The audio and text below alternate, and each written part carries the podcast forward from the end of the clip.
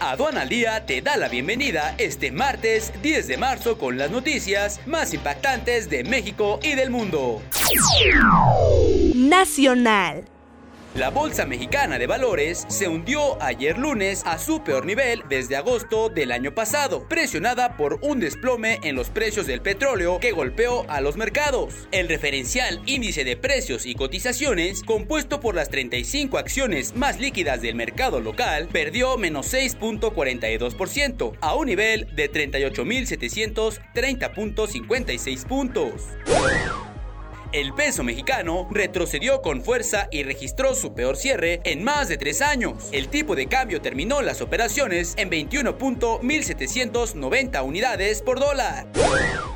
La Comisión de Cambios, integrada por el Banco de México y la Secretaría de Hacienda, anunció que incrementa el tamaño del programa de coberturas cambiarias liquidables de 20 mil millones a 30 mil millones de dólares. La pérdida se da luego del desplome en los mercados, que ha afectado el peso mexicano internacional. Los precios del petróleo sufrieron ayer su mayor derrumbe diario desde la guerra del Golfo de 1991, tras el colapso de un pacto de recorte de suministros entre la OPEP y Rusia, lo que amenaza con inundar los mercados de energía con suministros tras los dañinos efectos en la demanda de la epidemia de coronavirus las acciones brasileñas cayeron un 12% en su peor jornada desde 1998 y el Banco Central intervino dos veces para frenar la caída del real, que tocó un mínimo histórico en medio de una ola de ventas en los mercados internacionales.